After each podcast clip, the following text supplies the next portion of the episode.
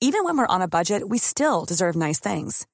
Quince is a place to scoop up stunning high-end goods for 50 to 80% less than similar brands. They have buttery soft cashmere sweaters starting at $50, luxurious Italian leather bags, and so much more. Plus, Quince only works with factories that use safe, ethical, and responsible manufacturing. Get the high-end goods you'll love without the high price tag with Quince. Go to quince.com slash style for free shipping and 365-day returns. Hey, it's Ryan Reynolds, and I'm here with Keith, co-star of my upcoming film, If, only in theaters May 17th. Do you want to tell people the big news?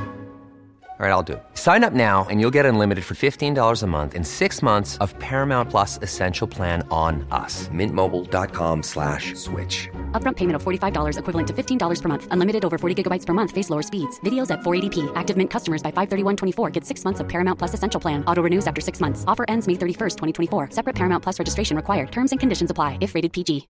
Millions of people have lost weight with personalized plans from Noom. Like Evan, who can't stand salads and still lost 50 pounds. Salads generally for most people are the easy button, right? For me, that wasn't an option. I never really was a salad guy. That's just not who I am. But Noom worked for me. Get your personalized plan today at Noom.com.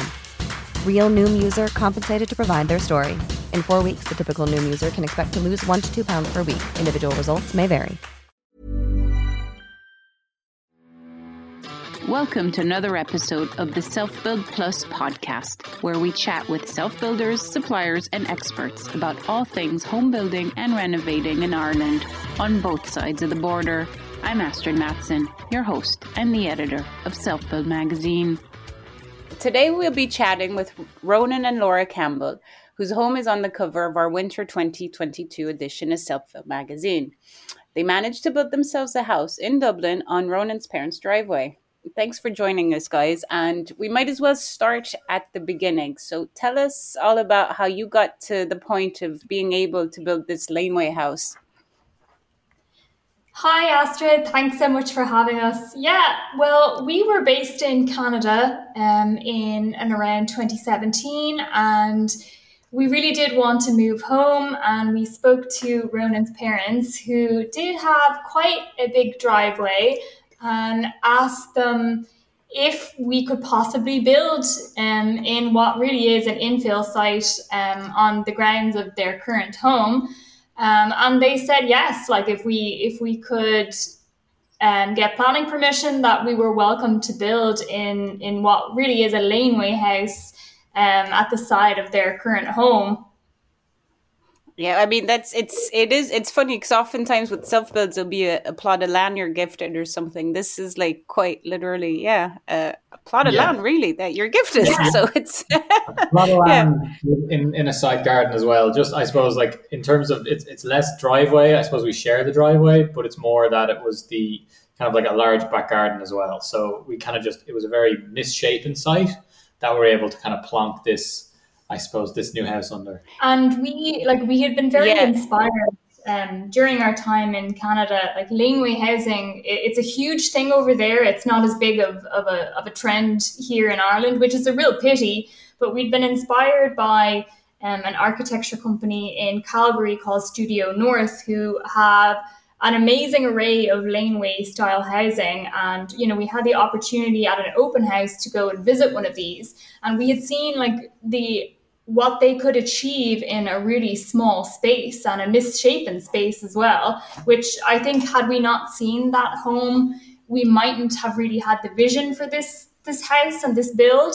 And so that really inspired us and got us thinking, well, you know, I think you need a lot less space than you actually think you do to have a home. Like looking at this plot where the house currently is, before the house was here, like you would never have thought that a three bed house could have fit here. Um, and we were really shocked that it did. Yeah. So how does it fit? Like, is it quite narrow then the the plan in in tall, or how does how did you have to configure to to? Because it's a triangular site, isn't it? Yeah, it's kind of it's kind of misshapen from like a, a shape perspective. We actually ended up um, taking off a little bit of the original house, um, just I suppose next door to us. So we were able to basically leverage that space, and it actually did ended up being I suppose like a, it ends up as a as kind of very similar square footage, just you know, you wouldn't realize you could fit it there with all the angles of the site itself. So it ended up being just a rectangular house, um, just put down there.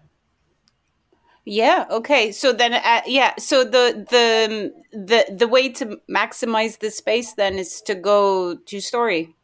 How do you get all that yeah. floors?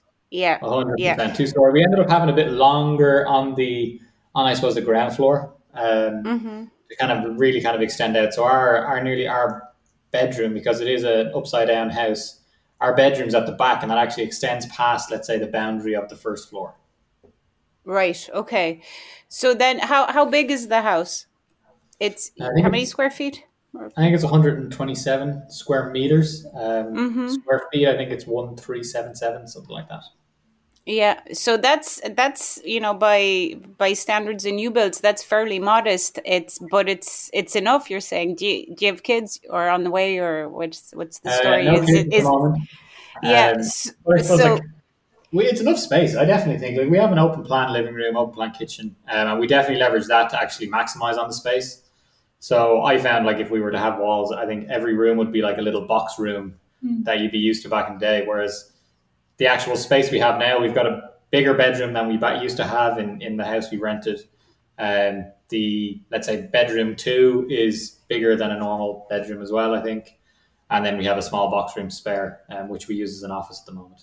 Like our architect had played a huge role in making the best out of the space that we did get and you know he he brought the design in where we had to um, just to uh, try and you know get across the line for planning.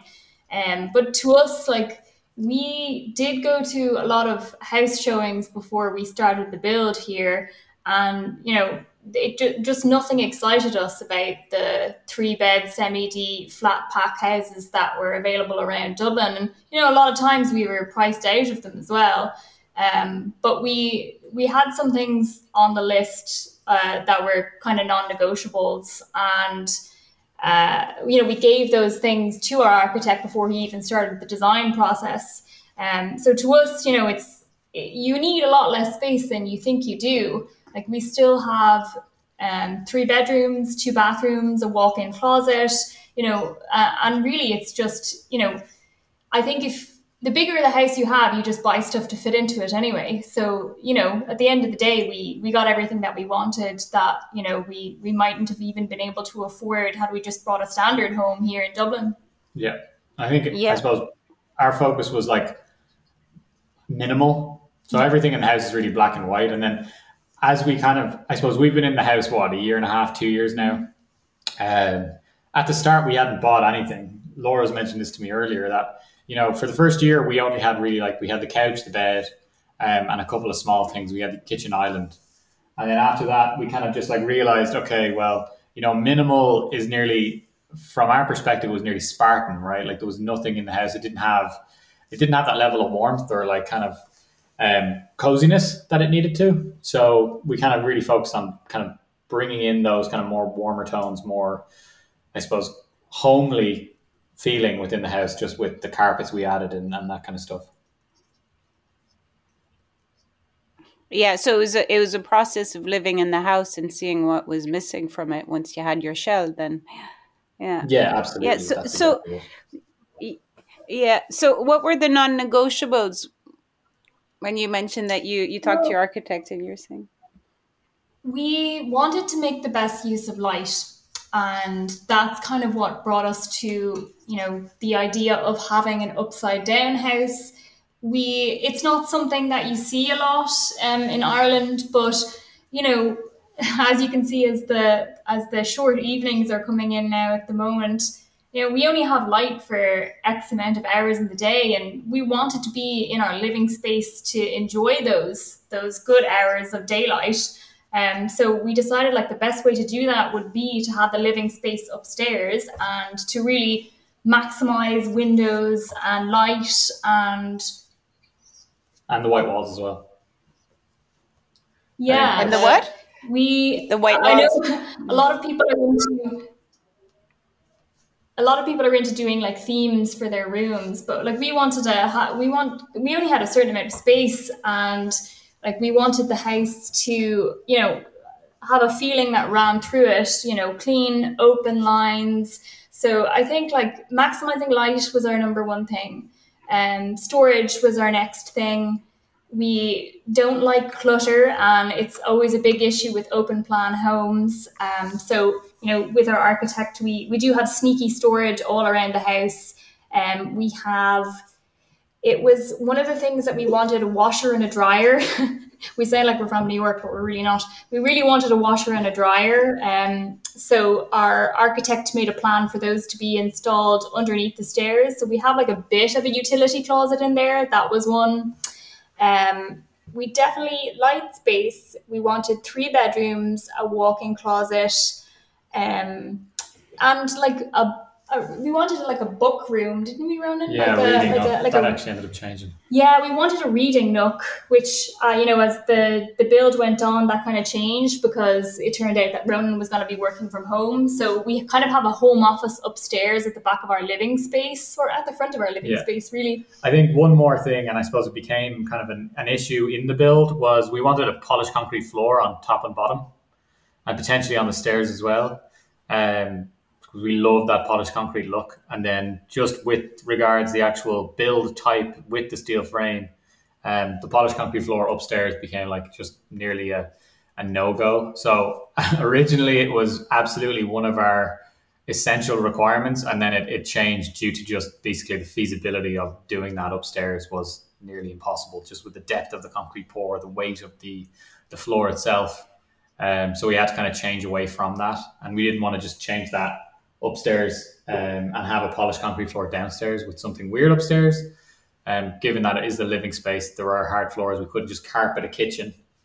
Um, so we ended up going for this micro cement, which we were able to kind of like, it's basically a very thin pour plastic concrete. And then we were able to do that all the way up the stairs. So like really the, the tone of the floor continues throughout the house upstairs and into the kind of main living space in the living area upstairs as well.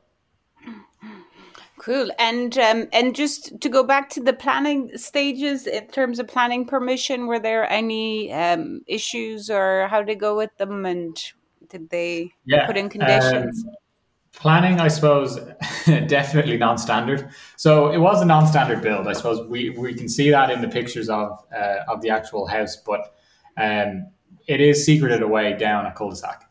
So it gave us a bit of flexibility with the planning. And Mark, the architect, um, knew kind of the constraints that we were allowed to kind of leverage there.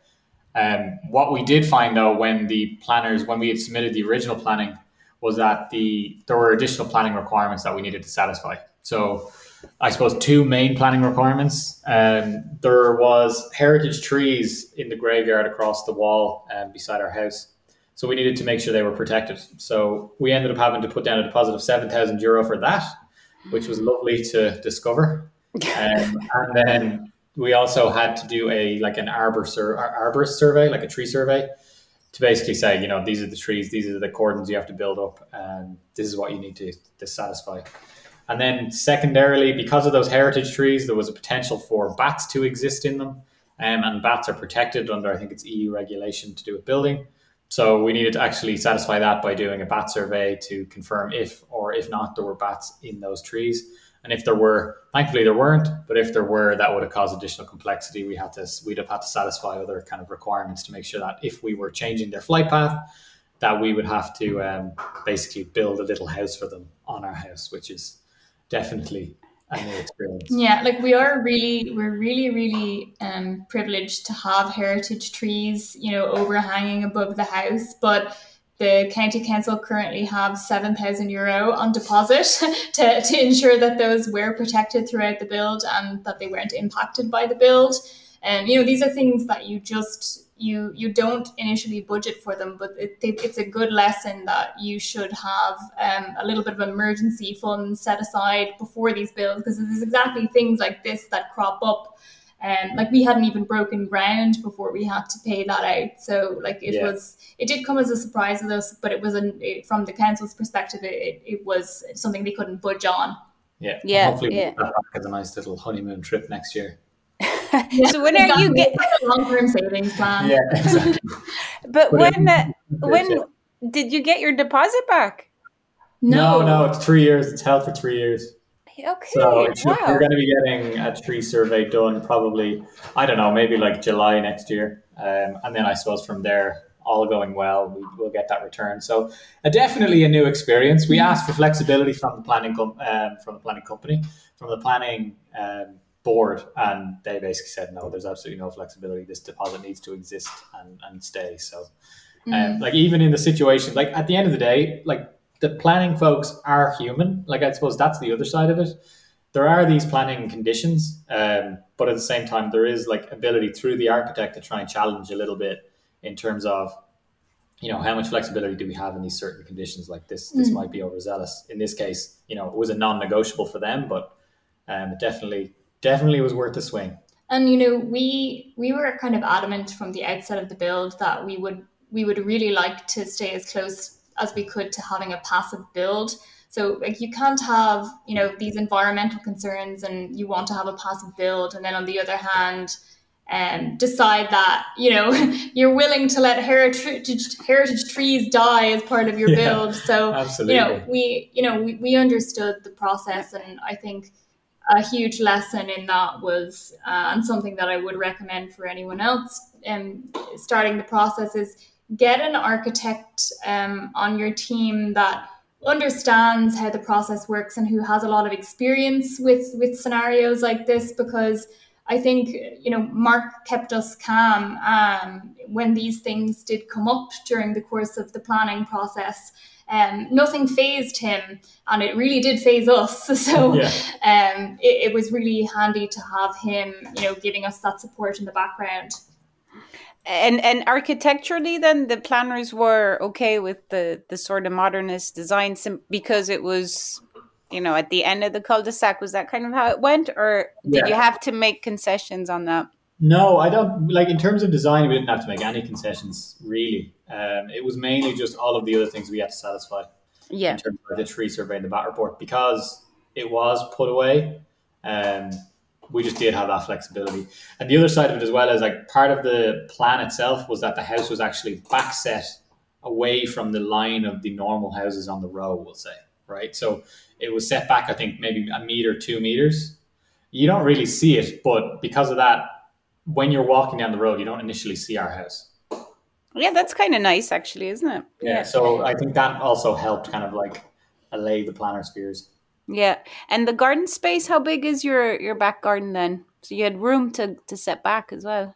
Yeah, off the top of my head, I like I think it's actually I'll absolutely butcher this number, but I think the total site space is 250. So if it's 250 meters squared, 170, 175, I think it's about 100 or maybe like 75 meters squared is the kind of back garden space. Yeah, yeah. you do still have. So it's quite... big enough back garden, yeah. Hmm. Yeah and um, and then so then walk us through the the next phases. So you got through your whole design planning permission granted. So what happened next? So next we we i guess we broke ground yeah around, it was a mortgage i suppose first and then yeah like uh, we had to jump through i think huge hoops to to get our mortgage in place. Um, and i think ronan ronan self-employed or as a consultant. So um, you know, there was additional things that we had to do for that. Yeah, so I suppose for my side, I didn't have the requisite like three years audited books because we just moved back from Canada, right? So we had our savings from Canada, and then we had, you know, I had a letter from my company basically saying, look, this is effectively a permanent contract. Um, so we had to basically like, thankfully, Bank of Ireland were very flexible with us on that. So I suppose that's that's definitely positive. But due to that issue, like we had to jump through, you know, we had to give consistent, you know, financial statements, you know, earnings and pay slips for Laura and myself. Um, it just made things a lot more complex. So I think that that honestly cost us mm. a couple of months. Like we started the the mortgage process as soon as we had planning permission. Mm. So you can't really apply for a mortgage for a new build until you have planning permission. There's just no point. The bank won't, you know, consider it until something exists from a planning perspective. So you know, from there, I think we were we were approved in like April, March, April, um, and then from there we actually ended up like it took us about the guts of, I suppose, until November, so the guts of eight months to get approved for the mortgage. So prior to that, as it was kind of in progress, we did break ground. We put I think it was about 15 grand of our own cash up front just to kind of really kick this off and get the groundworks done. And there were no issues with the mortgage afterwards. Sometimes they they like you to wait to you know to release the stage payments. That wasn't a problem. Um, so it actually was a problem. Um, which obviously you you can't plan for these things but after um, the pandemic started and covid broke out we were between stage payments and we got in touch with the bank because our builder had said that he's ready for the next stage of the build and we got a notification from bank of ireland that they they, they wanted to put through a fresh request for information from us um, so they needed, you know, new bank statements. And I, I, guess at the end of the day, what they were looking for was to see if either Ronan uh, or my um, employment position had been compromised in any way by the pandemic. So, you know, it, it kind of made us laugh at the time, uh, though it, it, it wasn't really funny. But what what they were getting at, and like I, I actually said this to them at the time, you know, we have half of a house built and we are paying a mortgage that has already been drawn down. So, are you telling us that if either of us had been compromised by the pandemic in our employment, that you know you'd be, you'd leave us with half of a house built and still renting? Um, and they kind of said, yeah, like their their risk their risks had changed, and they they needed to sort of reassess us. Um, so that wow. was we were yeah we were very lucky at the time that and neither of us had been impacted by the pandemic. But, you know, I think there were days when both of us wanted to call Joe Duffy about this and have a chat because, you know, we had, you know, they were, the bank would have been at that stage contractually obliged to fulfill their part of the bargain. You know, we had both signed a contract um, for a mortgage. So, you know, I, I, I would hate to think what would happen had either of us actually, you know, lost our employment or something because of COVID. But, um, yeah, so we, we had to reissue new statements, and you know we came through the other side, and, and they they did permit our next stage payment, but uh, the pandemic, you know, caused other delays for us that um, basically set our set our build back about three months. Right. Yeah. So did the mortgage process set back the build, or were you just you just kept going with the build? I presume when you were sending I, all your. I think I think all the mortgage process really did was just stress us out. Honestly. Yeah. Um. Just like in, it didn't really cause any delays. I was on the phone. I think they were probably sick of me talking to them as well. I was on the phone nearly every day trying to get the and every stage payment released, you know, on time. So I think my consistent pestering made sure that it happened. Um, so, like in terms of delays, not really. I think the key delay was the actual, I suppose, the initial payment, right? Getting the actual mortgage fully approved, and then, you know, we did have to give a massive lump sum uh, to get the, the, the kind of steel ordered, and that was, I think, about one hundred and fifty thousand of the whole kind of like mortgage had to be released. So that was the main delay. It was just the initial kickoff after groundworks were done.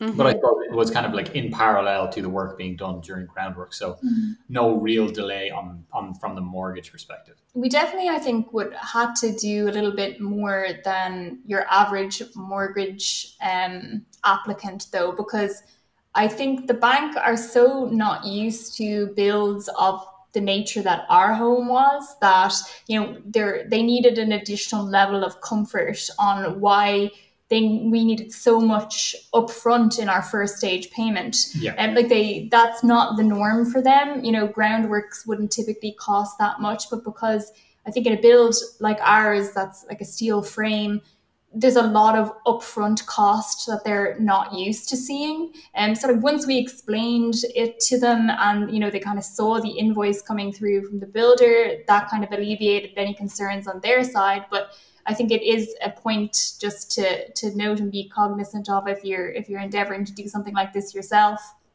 Yeah.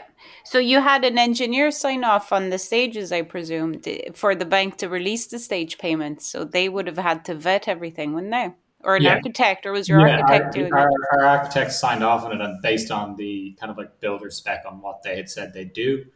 Um, lovely scanning problems and all sorts of just days wasted with that as well. But I suppose like that's just filling in a form and then filling in the form correctly. Mm. So I suppose like really that's on the person filling in the form than it is um, I suppose, a delay on the bank side. So it was just more that they refused forms because they weren't clear, or they refused forms because a certain portion wasn't signed correctly or clearly. Um, but that was no, that was that was standard enough. Yeah, yeah, it's it's it really is a box ticking exercise, quite yeah, literally. Yeah, yeah. They, they're protecting themselves, like. Mm, um, mm. Yeah.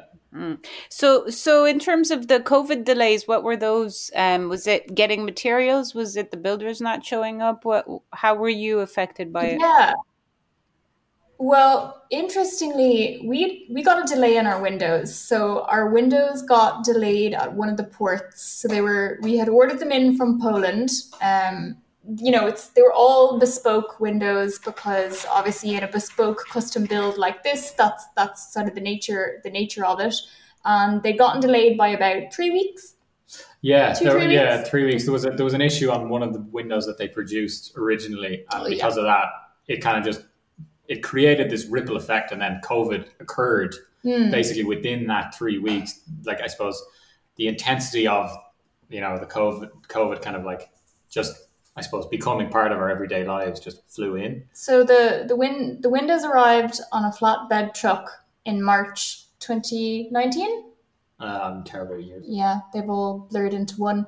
They arrived the evening that Leo Varadkar came on the TV and made the first announcement that, that we were shutting down the country. Yeah, um, that was 2020, I think, wasn't it? 2020. Yeah. yeah. Uh, so li- literally that happened that evening, the yeah. evening that they arrived. So unfortunately, like when when they arrived, the, the builders had no choice but to shut up the site. So the site was completely shut down and then did stay down like for yeah, three eight, months, right? I think it was about eight weeks. Yeah. Um, so like I think if the windows had have been in, right? I think if we had two extra days, right? So we got them on a Friday at six o'clock.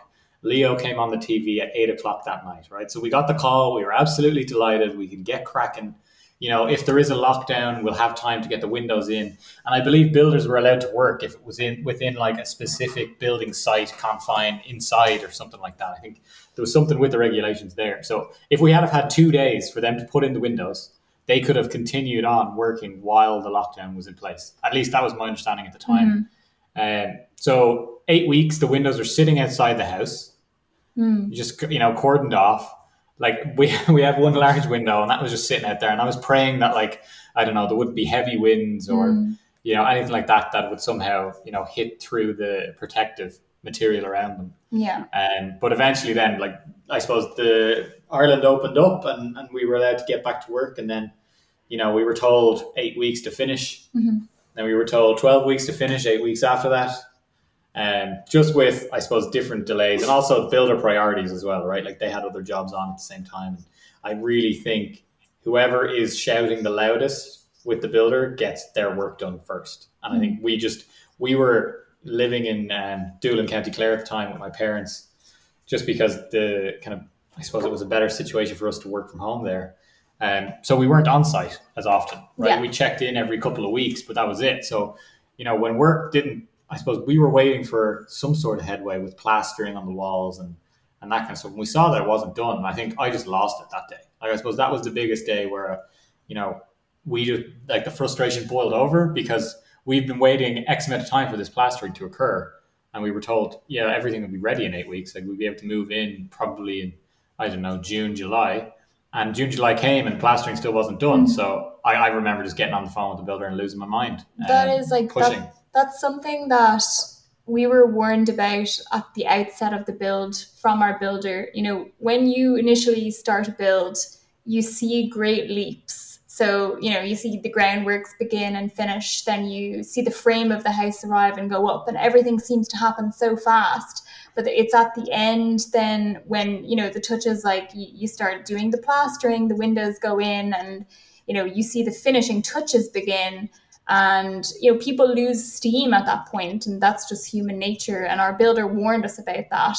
Um you know and he said i think the the main foreman on site said you know he would make it his business to be on site as much as possible close towards the end of the build because it, you know the devil is in the detail. And that's unfortunately the point at which you know builders get tired on a project and they start cutting corners and that's the absolute opposite thing that you want to happen um, at the finishing stage There's never been a faster or easier way to start your weight loss journey than with PlushCare. PlushCare accepts most insurance plans and gives you online access to board-certified physicians who can prescribe FDA-approved weight loss medications like Wegovy and Zepbound for those who qualify.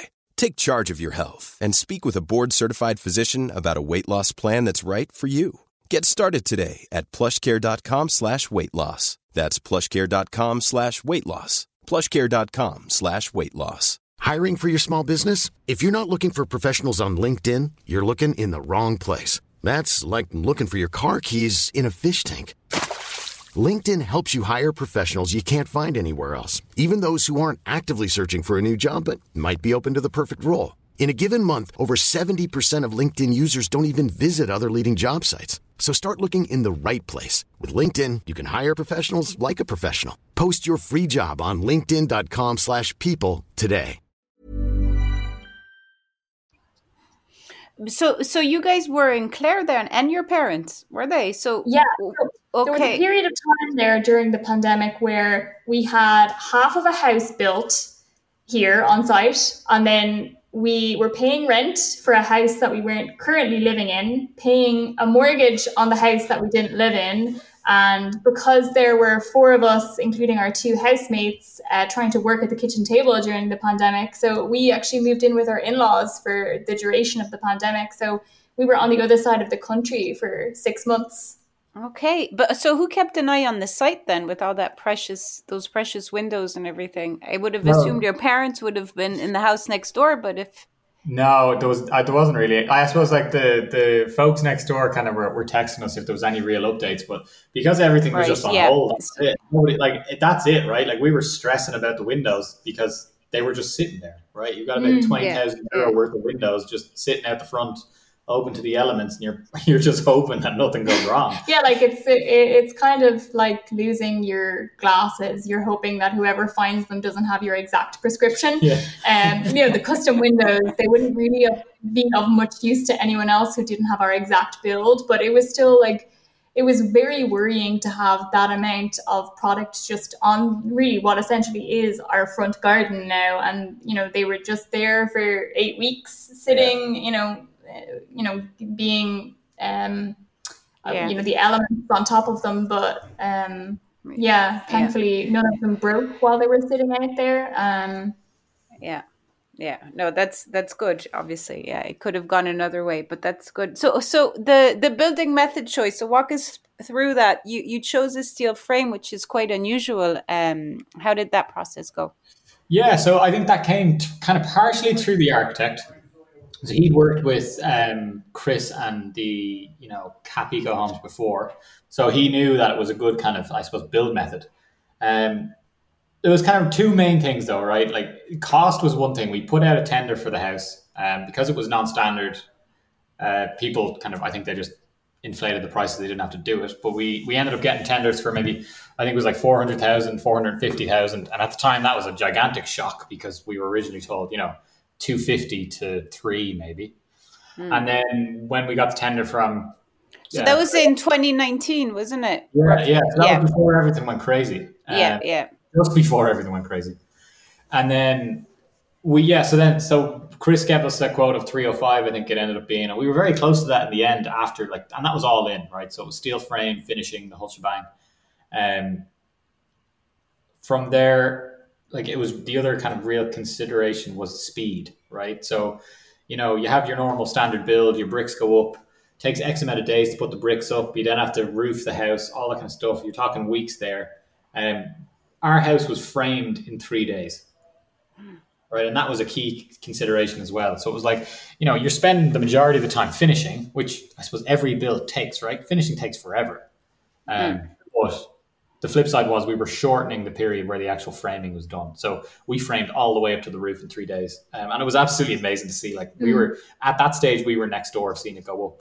Um, and it was just, it was absolutely gas because, you know, you're able to see the actual scale of the house, not just the design anymore. Yeah. Yeah. No, it's, super cool. Um, so the, the you mentioned the mortgage was um was a bit um you know apprehensive about the that unusual unusual like non-standard building method, yeah. even though it's like been used for eons. But um, it, was insurance an issue as well, or how did you tackle that? Or was yeah, it- insurance insurance for for us it wasn't an issue during the build itself.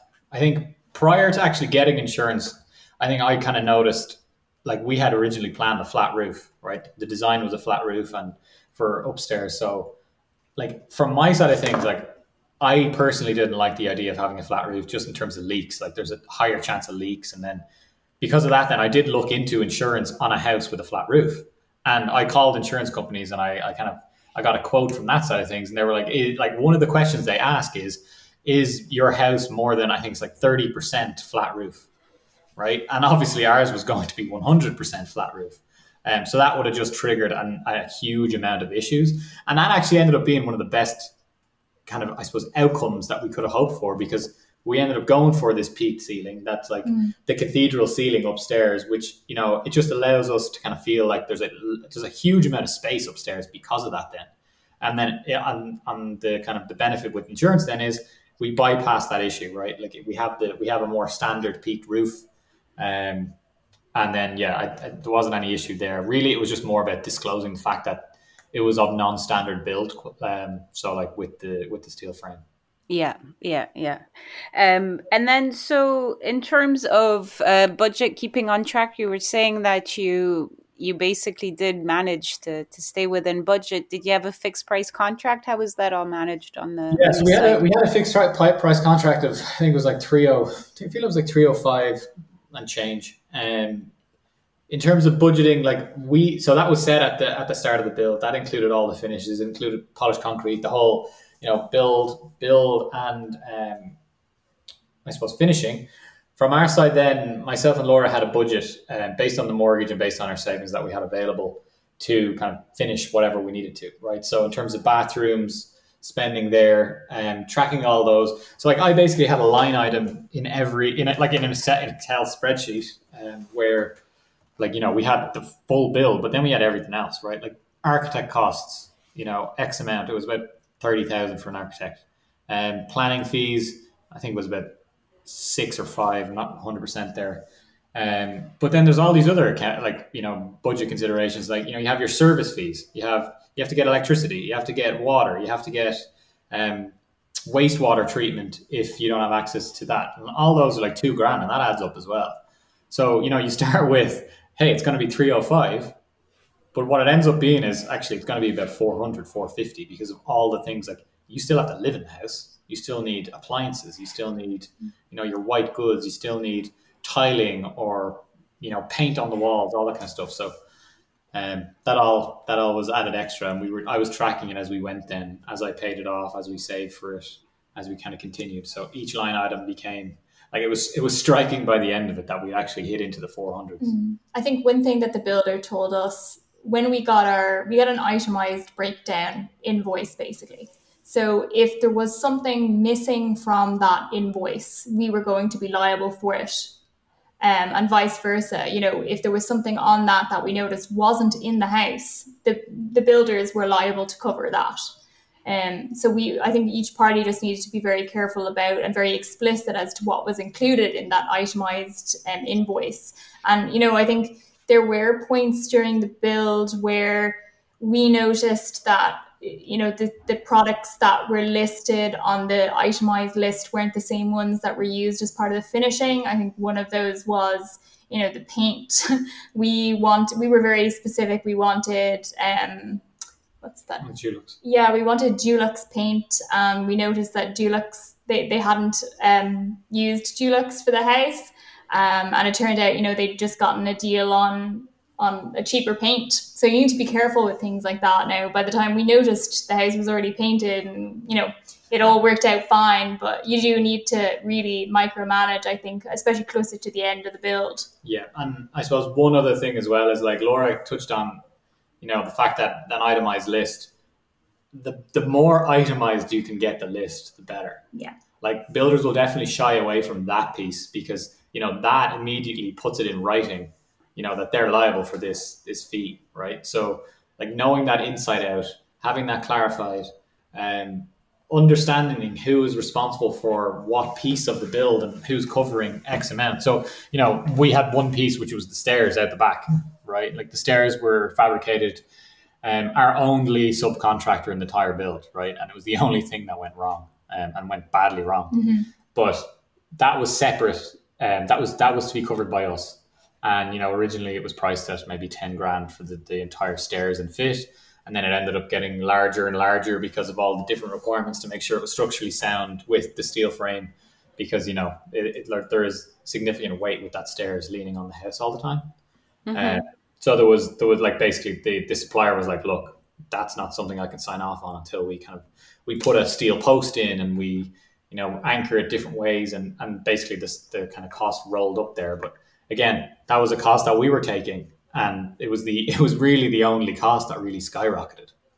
Right. And and so how did you how did you deal with the paint situation? Did you let it go because it had been done already yeah. and just came, kind of came, Yeah, like I think it came down to reconciliation, right? So at the end of a build, you owe X amount by the end, right? So we had let's say we owed them 20 grand and then they're like additionally you owe us I think it was like 15 grand was the was the quote in the end, which in fairness wasn't actually as bad as we thought it'd be. But the flip side is, you know, there are errors in the course of a build as well right? So like you're tracking those errors. We had a list of them. We had windows put in the wrong way. So yeah. our sliding doors open right to left. They should have opened left to right. And um, that would have caused significant delays on the build. So basically, you have to keep score, right? What mm-hmm. can you live with? And then basically, what can you penalize the builder for? Or not penalize the builder, I feel like that's bad phrasing. Um, but what can you get value out of in the end with that reconciliation process? So, you know, there's X amount of errors yeah. And then there's X amount of overspend. And basically you just offset that. So like we got a quote for 15 at the end. And I was like, well, okay, here's all the stuff that you owe us for in terms of the stuff that went wrong. And I, I basically went back with here, I'll give you two grand. Yeah, like there's um, and we met in the middle then, really. There's a level of haggling you can do at the end. You know, like we could mention to them, you didn't use Dulux, but at the end of the day, brilliant white is brilliant white. So yeah, it didn't exactly. it, it didn't break our hearts. But you know, certain things we we did say, you know, like that's not what we asked for. Um, for instance, and this comes back to kind of micromanaging the build at the end.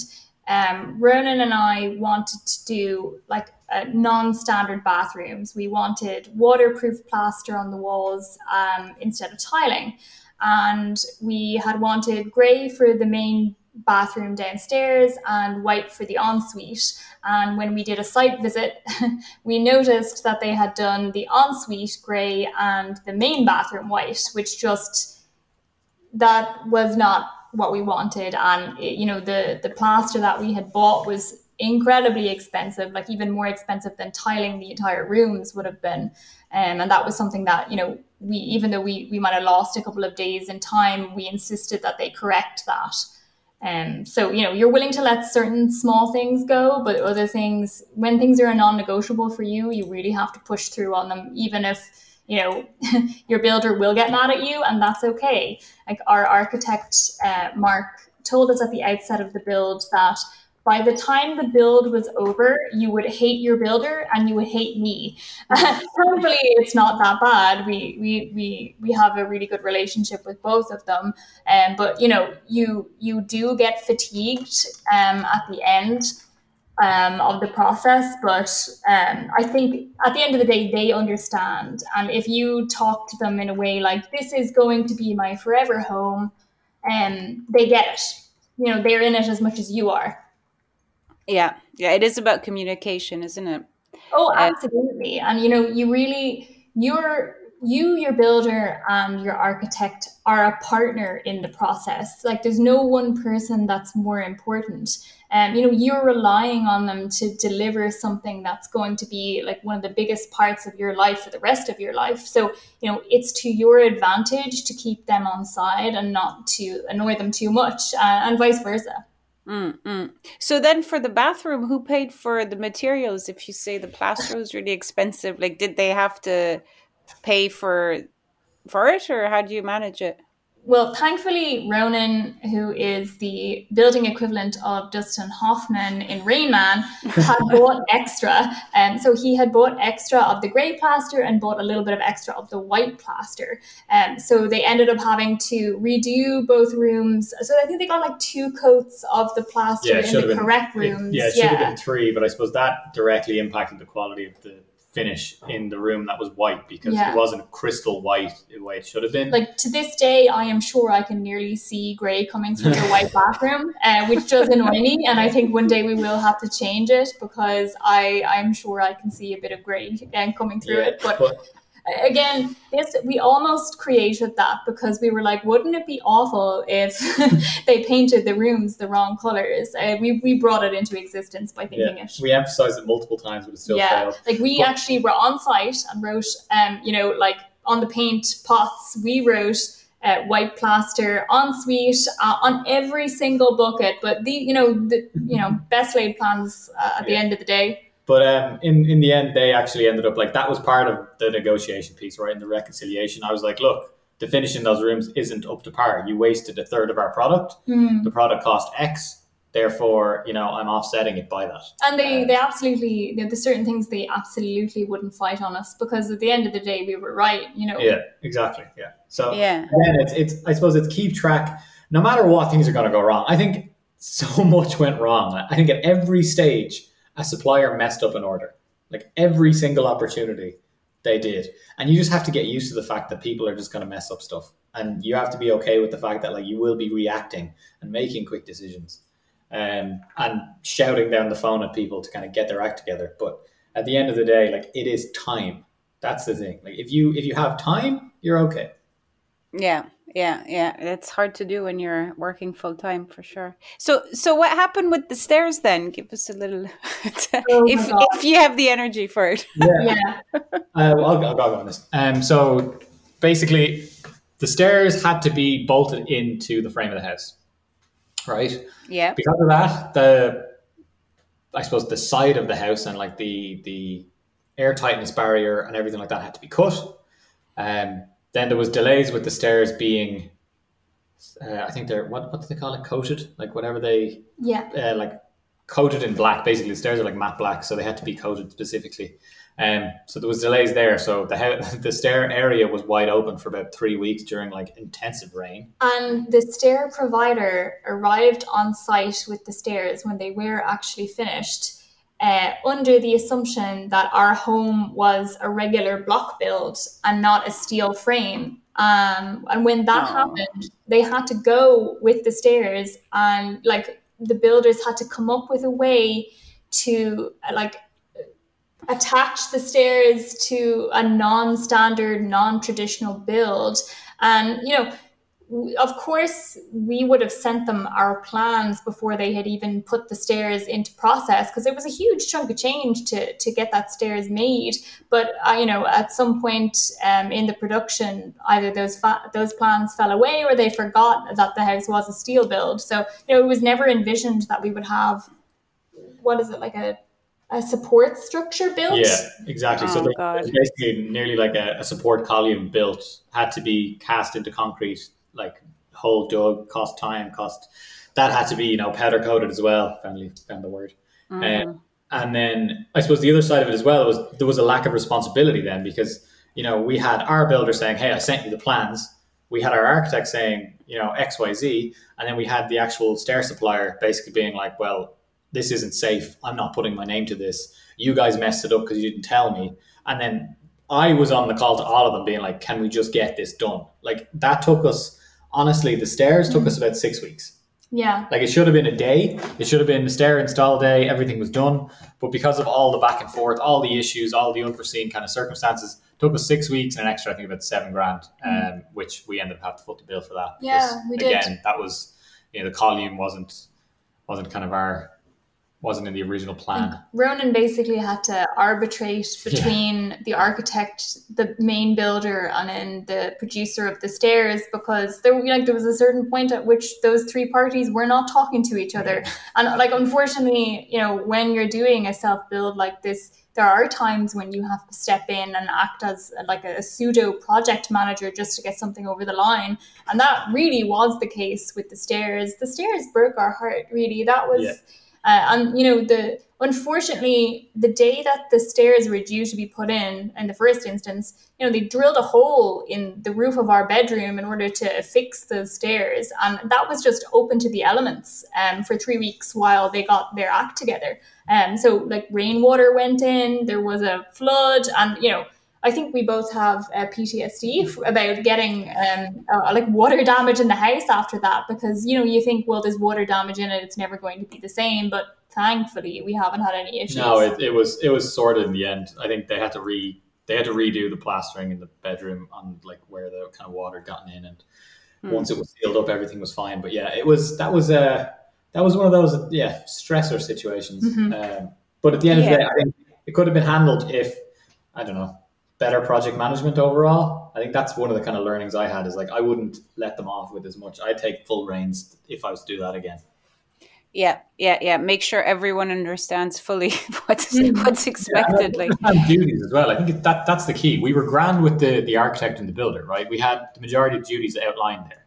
One of the things we didn't have was like BER, uh, a BER plan or a BER rating, and kind of a plan for that that just fell off the wayside. So we're still trying to get that sorted, Astrid. We, we couldn't have that ready for the article because nobody just thought about that during the course of the build. And then afterwards, it's too hard to get the information out of everyone. Um, but like, oh, jeez. But are you when they file when when you're? I'm assuming the architect filed your commencement notice. They would have had to put in a provisional building energy rating. I would assume. Yeah, it would it would have been an A based on plan. Like and the, okay. And the A, oh, you had the provisional. Certif- yeah, we're just mm. trying to certify the windows. Um, and when like because having a very warm house was important to us, like we and you do have to have a couple of air tightness tests throughout the build like when the house was complete, we did have an airtightness test, and I think the company that did it actually thought the machine was broken because the airtightness was so good in the house. They had to do it a couple of times, and we're like, nope, it genuinely is like yeah.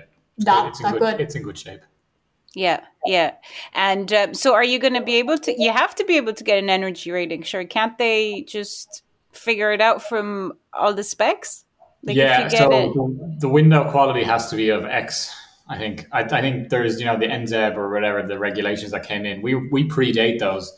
The issue is we don't have any building certs for the windows, and we're trying to get it off the builder. And I'm just kind of getting getting crickets on that. So I suppose right. that's been standing for the guts of a year. Um, so I'm trying to figure a way to whether it's get onto SEAI yeah. for a, for a for an exemption on the kind of requirement for the windows, and just take put in default ratings for the windows, and we'd still be an A um, so that's what I'm dealing mm-hmm. with right now. Um, I'm just trying to get yeah. that squared away. That's the only really kind of outstanding item because that'll help our mortgage too.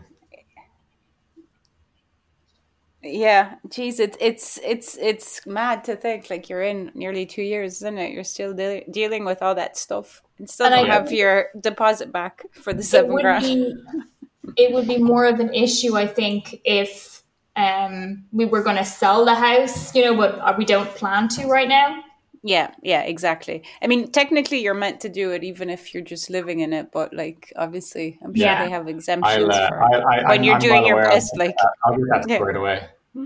Yeah, yeah, yeah. No, I'm sure they, you know, as as you said, they are human as well. I'm sure they understand there are things that are complicated. Um, mm. so any other tips and advice to others? Um, we covered a whole lot, but um, mm. in case we didn't, we didn't um, cover last little bits. I think one of the things that um, I've taken away from the process is, you know, you shouldn't be afraid to take design risks.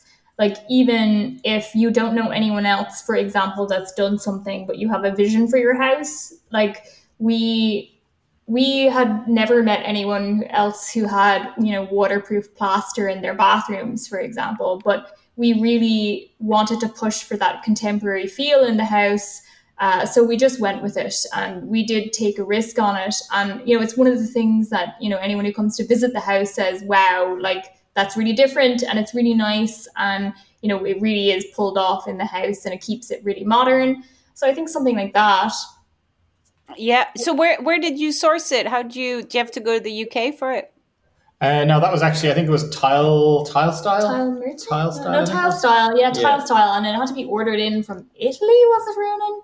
Uh, yeah, yeah, I think it's an Italian company that makes those. So that was yeah, that was um, that was one that was great. Like that, it took a, a, bit of time to get it, but I think it was well worth the kind of finish that we got in it. And um, as a standard plasterer was able to follow the instructions and just mix it up, and like you didn't yeah, need a yeah, specialist. Was, I think it was like three or four coats, um, but it mm. got there in the end. So that was standard enough. And then I suppose another piece of advice really is like you're going to get very little notice to make a decision. So there'll be, you know, as through, through the course of the build, there will be a deliverable that's due that day, right? We're doing this today, whatever it is, X amount. We're plastering, or we're, you know, we're framing this way. Um, and you'll need to make a decision on the spot. And that decision will potentially either haunt you for the rest of the rest of the time you're in the house because you're going to know about it, or you have to be okay with making those decisions really quickly on the spot. So I think one thing that myself and Laura benefited from was just being on the same page as to what actually mattered, right? For us, what mattered was clean lines and light, right? And, and our concrete floor. Our concrete floor went by the wayside due to just physical feasibility. Um, so we kind of replaced that. But you know, you need to know is this a battle worth fighting for mm. right and make those quick decisions and be okay with making a quick decision like yeah you have to pivot because you know if you sit around taking time to make certain decisions it's going to delay you know your yeah, next or, step or you're or just going to they're just to make the decision for you and move on with your life so it's like you know you'll get told stuff oh this feels like a disaster like you'll get you'll get news and you're going to interpret it as everything is burning when really it's just hey what color do you want the walls? Yeah. Right? Or, you know, like the way it's communicated to you is going to be direct.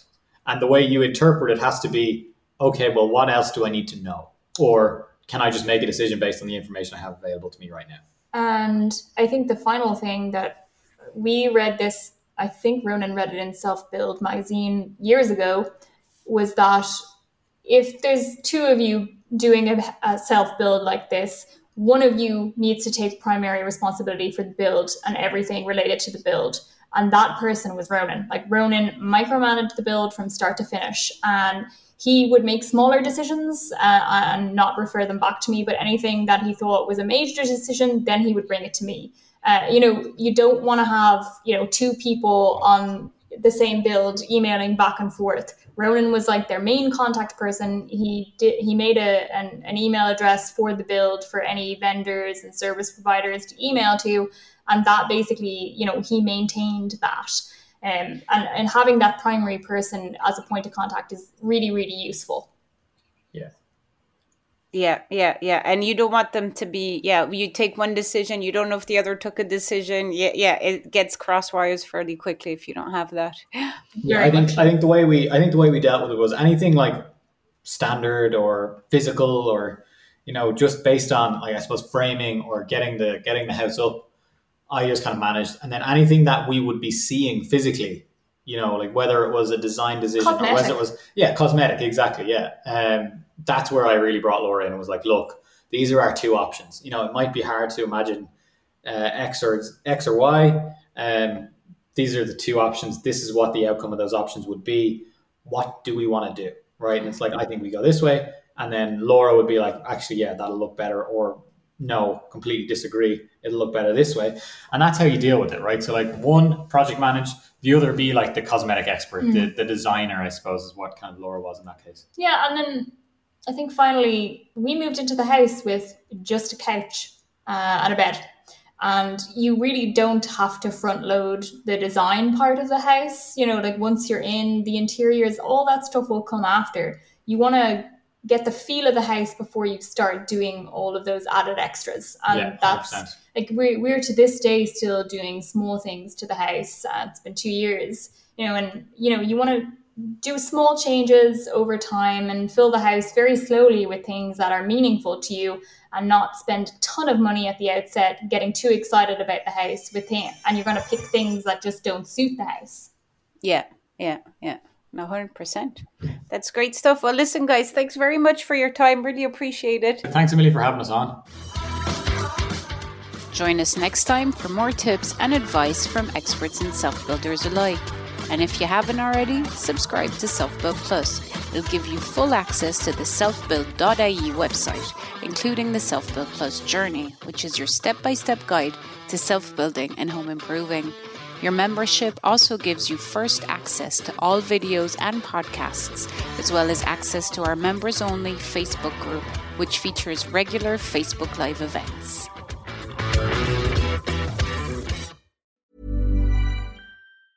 Okay, I have two new obsessions that I need to share with you. Impress No Glue Press On Manis and Impress Press On Falsies Lashes. Trust me, these are getting ready game changers. Both require no glue, so there is no damage to your natural nails and lashes, no mess, and no annoying dry times. Just one step and you're done. Boom instant glam. Visit impressbeauty.com slash presson and use code PRESSON25 at checkout for 25% off Impress Manicure and Press-On Falsies. Hey, it's Paige DeSorbo from Giggly Squad. High quality fashion without the price tag? Say hello to Quince. I'm snagging high-end essentials like cozy cashmere sweaters, sleek leather jackets, fine jewelry, and so much more. With Quince being 50 to 80% less than similar brands and they partner with factories that prioritize safe ethical and responsible manufacturing. I love that. Luxury quality within reach. Go to quince.com slash style to get free shipping and 365 day returns on your next order. quince.com slash style